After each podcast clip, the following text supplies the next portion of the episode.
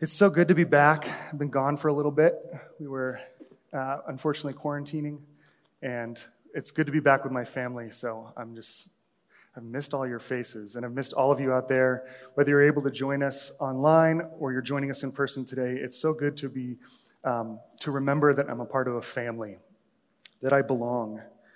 We're continuing in our study of First John, this book towards the end of your Bible. Uh, if you have your Bibles ready, we're going to read from it in a little bit, but not right now.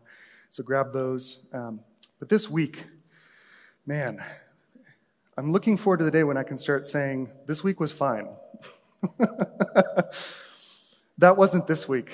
There was another round of layoffs at my office. This is our third round. It's a tough time. It is really difficult for a lot of people. We recognize that. I recognize that, and I feel you in that.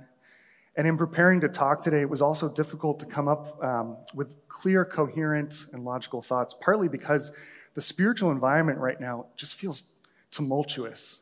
There's a lot of stuff going on. I had to turn off the news this week, um, earlier than usual in the week for me. the quote that did it for me was Trump ignites a war within the church. And I just had to, I think that was Monday. And I just had to say, God, I need to seek you. My heart for the church is to seek unity and to seek bridges. That's, that's been my heart since I was a kid. I felt called to that. And it was just, it was so challenging. I'm not here to talk about politics today. I just say it was challenging to find the Lord to prepare because right now there is a lot of junk in the air. So today, um, I just ask that you leave that, quiet yourself, and listen. Because it's never been clearer to me that we are lost and searching for an identity than in what we see right now. And it reminds me of something we've talked about a little bit here called the orphan spirit. And John is going to give us an answer to this. But the orphan spirit is something that says that I don't belong anywhere. I don't, um, I don't have a home. I don't have an identity. And so it's something that, that within us and part of our brokenness that causes us to seek out identity by, um, by compelling us to align with things, to become tribal, to become polarized. And I want to talk to that spirit today. I also want to talk about what Christ's answer to that spirit is, that John reminds us of in his letter. And then I want to talk about how that shapes us and how that forms us. See, the fall of man created a hole in our DNA. It created this hole that needs to be filled, and we're compelled to fill it. We've been trying to fill it since the dawn of time with substances, with meaning, with philosophies, with new religions, all of these things that we think are going to fill that hole and they never do. Think of the story of Babel. It's a story in the Bible where um, just after the flood, the people of the earth decide we're going to build a tower that can never be destroyed by another, another flood, another major event. It's a tower that can withstand the power of God. And so they, they build this tower and they, they believe that they'll be safe. They're searching for some kind of identity that says, um, I have a home here and it can't be moved. And of course, we know the story goes it's destroyed. Because it's not a tower, it's not a column, it's not a tribe, it's not some ideology that can give us that home. Only the Lord can. The fall draws us to fight for what's, what, what we think is ours, and then to despise those that have more. The voice of the orphan spirit within us tells us to hate those who seem more secure because we will never be secure. Donald Miller's book, Searching for God Knows What, has a really interesting reflection on this. He says humans as a species are constantly and in every way comparing themselves to one another, which, given the brief nature of their existence, seems an oddity and, for that matter, a waste. Nevertheless, this is the driving influence behind every human's social development, their emotional health and sense of joy, and sadly, their greatest tragedies. It is as though something that helped them function and live well has gone missing, and they are pining for that missing thing in all sorts of odd methods, none of which are working.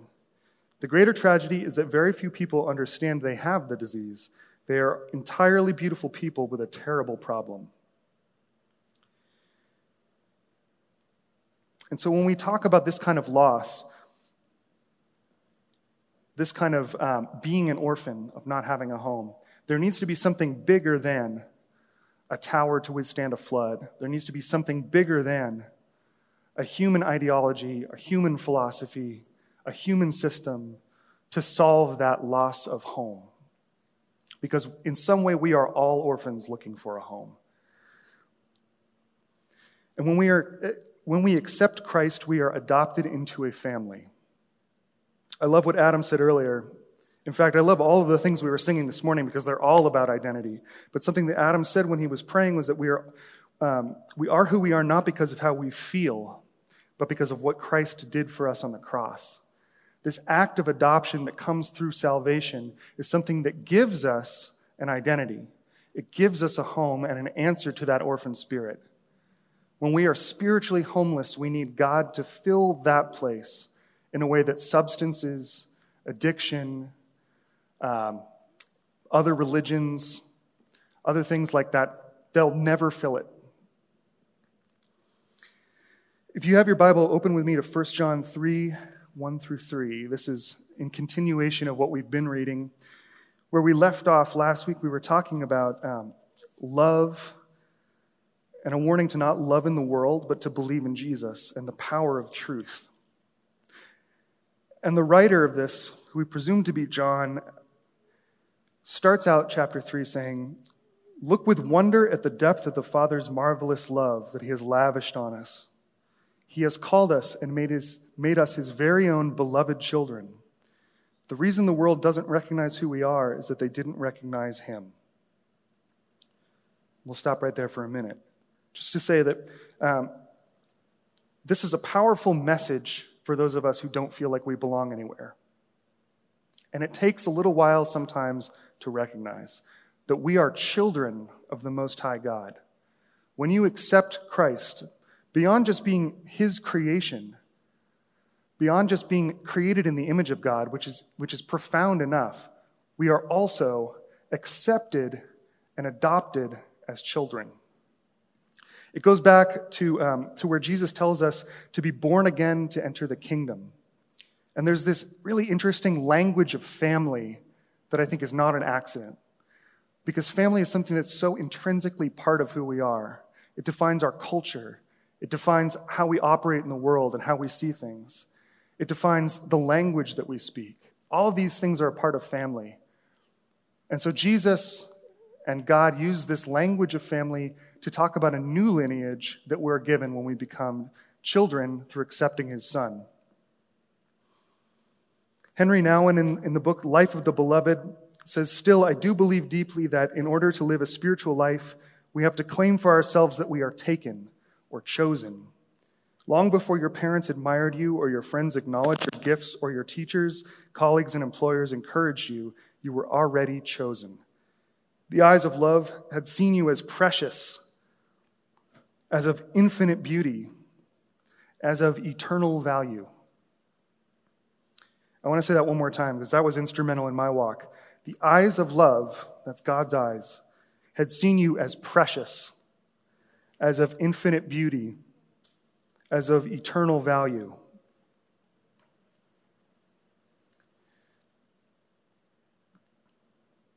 It reminds me a little bit of that scene in Good Will Hunting where um, Robin Williams is telling Matt Damon, It's not your fault. And finally, after you know, five minutes of telling him over and over, he finally breaks and he starts to cry because he realizes the truth of it. And so I think there's a group of people here today, um, and those of you who are online, there's a group of you who, who have never fully accepted that you are children of God.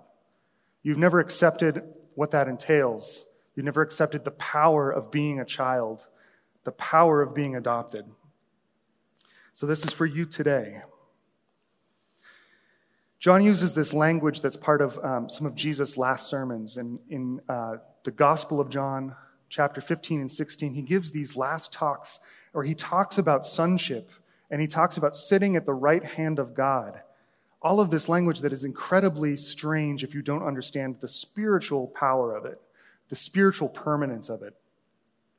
Because as adopted children, we are seated at the right hand of the Father with Christ and sharing in the spiritual authority that comes with that.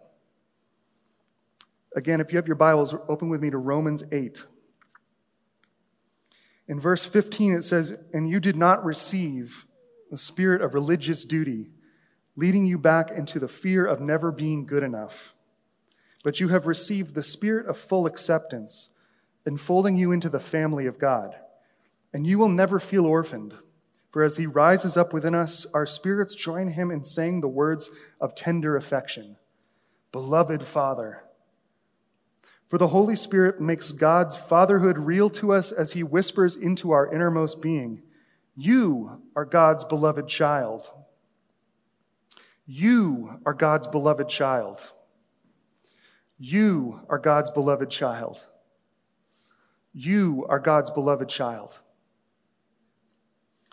And since we are his true children, we qualify to share all his treasures, for indeed we are heirs of God himself. And since we are joined to Christ, we also inherit all that he is and all that he has. We will experience being co glorified with him, provided that we accept his sufferings as our own. This is powerful language. Even in coming up with this, I realized that, that I have lost touch in myself with what that means, what it means to be co heirs with Christ. I've lost touch with that and need to seek more of it. And so, also today, I want to talk to those of you who accept that you are children, but you need more. And God has more to give. If we go back to John, he finishes the beginning of uh, chapter 3 by saying, Beloved, we are God's children right now. However, it is not yet apparent what we will become. But we do know that when it is finally made visible, we will be just like him. For we will see him as he truly is. And all who focus their hope on him will always be purifying themselves, just as Jesus is pure. See, adoption is something that absolutely happens right away. But as Adam was praying, sometimes we don't feel that. But we are saved, we are adopted. Just because you may not feel adopted, you may not feel secure, you may not feel as though you have an identity, does not mean that it's not so. But what God promises, and what John writes about in this letter to his friends, is that that time is coming soon when they will feel it. That time is coming soon when every part of them will feel that it is adopted, that it belongs, that it is a child, that it is a co heir with Christ. Because you can't sit at the right hand of the Father for that long without changing. Becoming a child of God is a catapult into transformation. It's a process that starts. Bill Johnson talks about this, and he talks about the authority that comes as we as God reveals to us who his son is. Adoption is the process of us becoming more and more and more like Jesus every day in the grace of what he has given us. And I love the language that John uses in this letter because it's a process of becoming, it's a being revealed, which means it's a journey.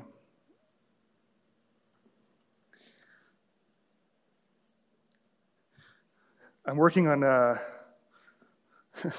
object lessons because Adam is so much better than I am with physical objects. Um, I, have a, I have a little science experiment here to demonstrate a little bit of what this is.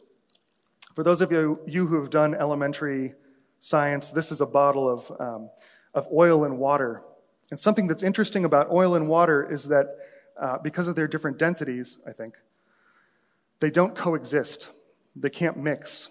And so, even though sometimes it looks like I can mix the oil and the water, as it settles, you can see the oil is floating to the top. I look at this a little bit like the journey of becoming. When I poured the oil into here, it just dispersed all through the water last night.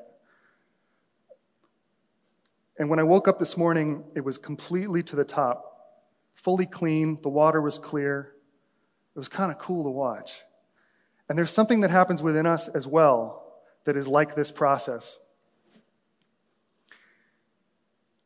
If we look at the oil sort of as the character and the nature of God in us, in the moment of adoption, it becomes mixed into all of who we are. But in the time between now and the full redemption in the coming of Christ, there is a process in which God loves to bring out more and more of his character in us. So if you today are, are looking for more of that, be encouraged that that is God's purpose for you. It's not just about this one adoption, it's about giving you a home for the rest of your life. It's about giving you an identity that you can belong to for the rest of your days and become more and more entrenched in. It's about giving you a character you can aspire to, a compassion through Jesus you can, you can see as a model for how you live. For me, um, in my story of the oil in the water and becoming more like Christ, it was that I was struggling for many years with self hatred. And there was a moment when I first came to this church and I was working with Deb Bellevue, and we went through a couple of prayers talking about renouncing self hatred. And I realized that part of me that had been adopted into love had never accepted that I was lovable, had never accepted that the child in me could be loved.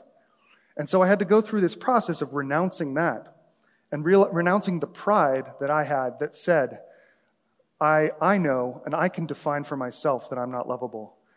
And I had to yield to God's definition of me and the way that He saw me as one with His Son.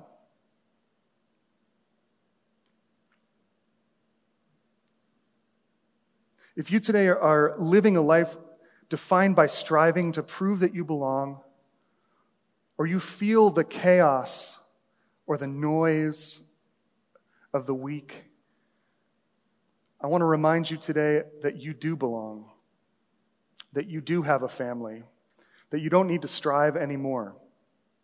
You don't need to prove that you belong anywhere, or prove that you are lovable, or prove that you deserve a family. As the worship team comes up, they're going to play a little bit, and I want to pray over us and take a little bit of time to acknowledge the two general groups of people I've talked about today. There are those of you who I believe, I, I truly believe there are people right now, um, maybe in this room, but also on the camera, who have never accepted that they're children of God. And so today, if we are to take John's words seriously, today is the day um, I want to pray that over you, that you would see that you are a child that you would see that you are an heir with Christ and you would see that you have worth. And then there's a second group of people that, um, that have felt distracted, have felt untethered, have felt unmoored by where we are, by the difficulty of this time. And I want to pray over you that you would feel tethered again, that you would feel provided for, that you would feel as though you have a good father in the Lord and that you can land. And I know this message is simple because we talk and we sing often about being a child of God, but my prayer is today that the Holy Spirit would breathe through this, that the Holy Spirit would give you deeper truth today that it's not just me standing up here telling you you're a child of God, but something within you moves, the dam breaks, and you feel it. Or something within you moves, the dam breaks, and you feel deeply connected with Him more than you ever have.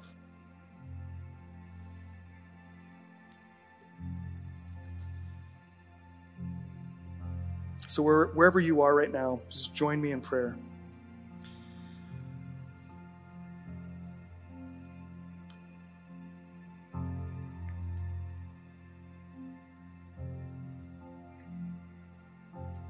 Lord, we make space for silence right now to let our hearts hear from you.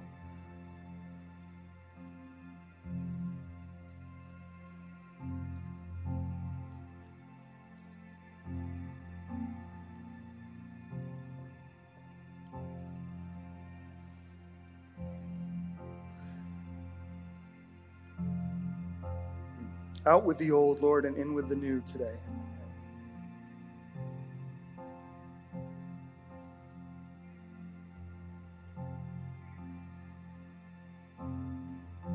For some of you, your adoption papers just came. And so, Lord, for those of you, or for those here and those watching online who are struggling because they've accepted you, but they do not understand that they are children, that they are heirs, I pray today for breakthrough. That your spirit, who is so faithful to come when we ask, would be invited today to break down walls. Walls that need to be broken so that those who hear your voice know that you, they are your children. That they're no longer slaves to fear. They are not given a spirit of fear, but a spirit of sonship and daughtership.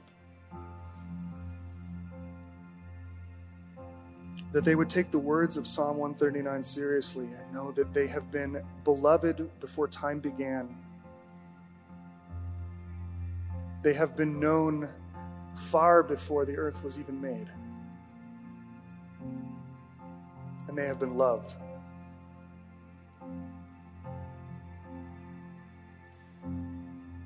And just like John wrote as a friend to this church, God, I pray that, that the Holy Spirit would speak to those today who have lost touch with their belovedness, who have lost touch with being a child. Would the Holy Spirit speak clearly? Speak right now to those who need more of you. That there be baptism in the Holy Spirit today. Sweep this place, sweep every home watching with, with your joy.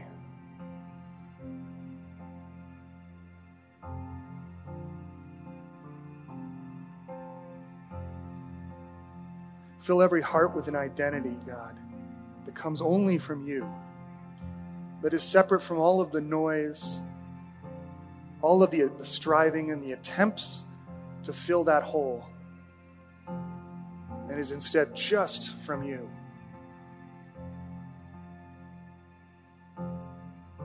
Bring to the surface your image, Lord, in their hearts.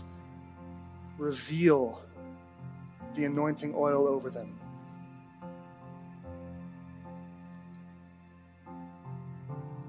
Let the Spirit of truth fall upon them.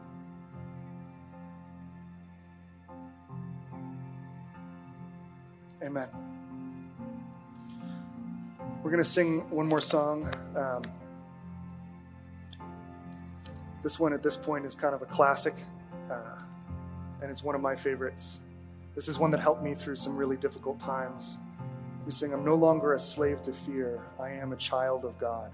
This morning, my prayer is that as we sing it, this song is fresh and new to your heart. So let's sing together.